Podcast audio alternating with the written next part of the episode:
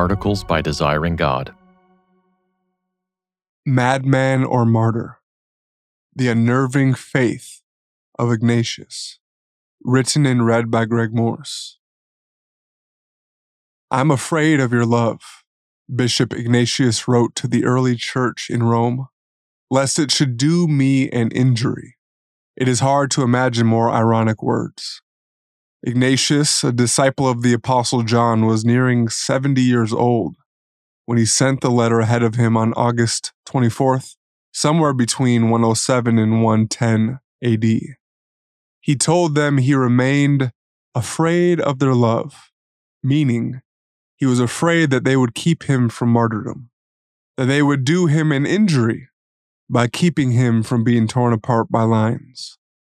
Ignatius sent a total of seven letters to seven churches en route to the Colosseum. This letter to the church in Rome gave his thoughts on martyrdom and extended a special plea for the non interference in his. Instead of asking for whatever influence the Roman believers may have had to release him, he bids them stand down. In his own words, For neither shall I have hereafter such an opportunity of attaining to God. Nor will ye, if ye shall now be silent, ever be entitled to the honor of a better work. For if ye are silent concerning me, I shall become God's. But if ye show your love to my flesh, I shall again have to run my race. Pray then. Do not seek to confer any greater favor upon me than that I be sacrificed to God. And again, I write to all the churches and impress on them all that I shall be willing to die for God unless ye hinder me. I beseech of you not to show an unseasonable goodwill towards me. Suffer me to become food for the wild beasts, through whose instrumentality it will be granted me to attain to God. Martyr or madman? Michael Haykin's assessment seems conclusive. In the seven letters of Ignatius of Antioch, we possess one of the richest resources for understanding Christianity in the era immediately following that of the apostles. Surveying Ignatius's letters to the seven churches on the road to Rome, Haken summarizes three concerns weighing heavily upon the bishop's mind. First, the unity of the local church. Second, her standing firm against heresy. And third, non interference in his calling to martyrdom. The first and second are unsurprising, but what are we to make of the third? What do you think of a man saying, May I enjoy the wild beasts that are prepared for me?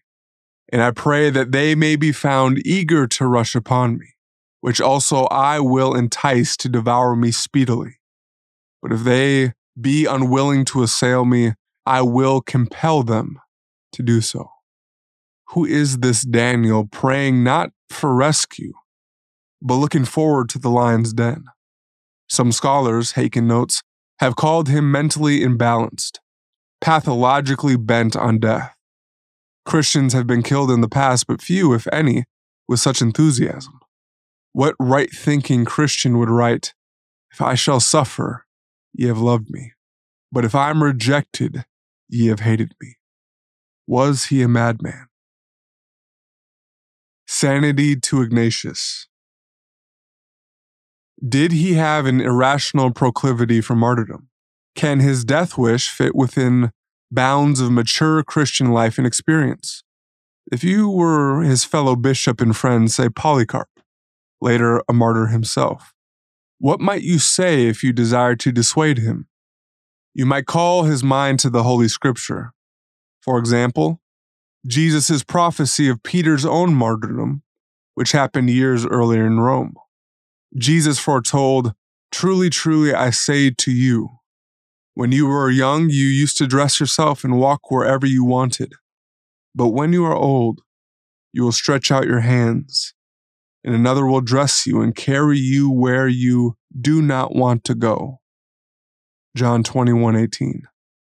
The apostle Peter did not want to go and stretch out his hands in his own crucifixion.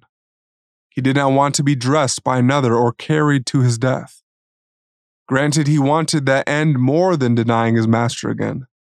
But it stands to reason that if he could have ended differently, he would have chosen otherwise.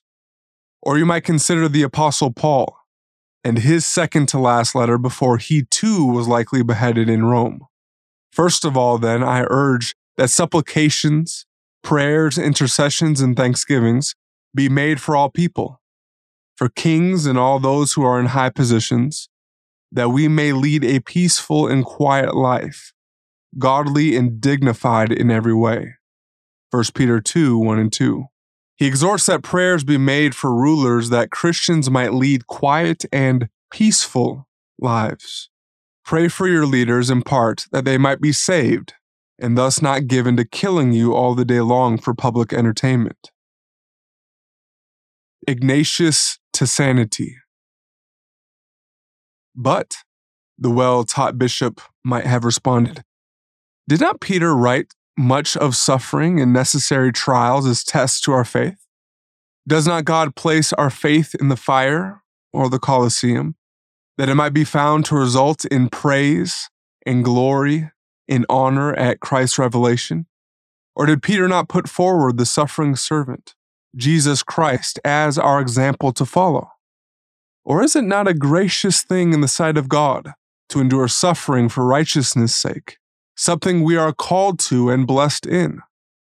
And further, did Peter not tell the church to arm themselves with this way of thinking and to rejoice insofar as they share in Christ's sufferings, evidence that the Spirit of glory rests upon them? And what to say of our beloved Paul? Was it not he who was hard pressed to stay even when fruitful labor awaited him? Did he not, scribe my heart on paper when he said, To live is Christ and to die is gain, and that to be with Christ is far better. And was it not also the case that, knowing he was walking from one affliction to the next, he walked the martyr's path against the behest and weeping of fellow Christians who threatened to break the apostle's heart? Constrained by the Spirit, did he not go forward? He testified that he did not count his life of any value nor as precious to himself if only he could finish his race in ministry to testify to God's grace. He assured crying saints along the violent road he was ready not only to be in prison, but to die for the name of Jesus. They eventually submitted and said, Let the will of the Lord be done. Will you not imitate them, beloved Polycarp? This imagining is to help us get into the mind of the madman, as well as to warn us from drawing hasty applications. Though most will not consent so insistently and passionately to a martyr's death, some will pass by other exits on the way to testifying to the ultimate worth of Christ. Messiah's madmen. What might we, far from the lions of Ignatius' day, learn from the martyred bishop of Antioch. I'm challenged by his all consuming love for Jesus, a love that the world and even some in the church considers crazy.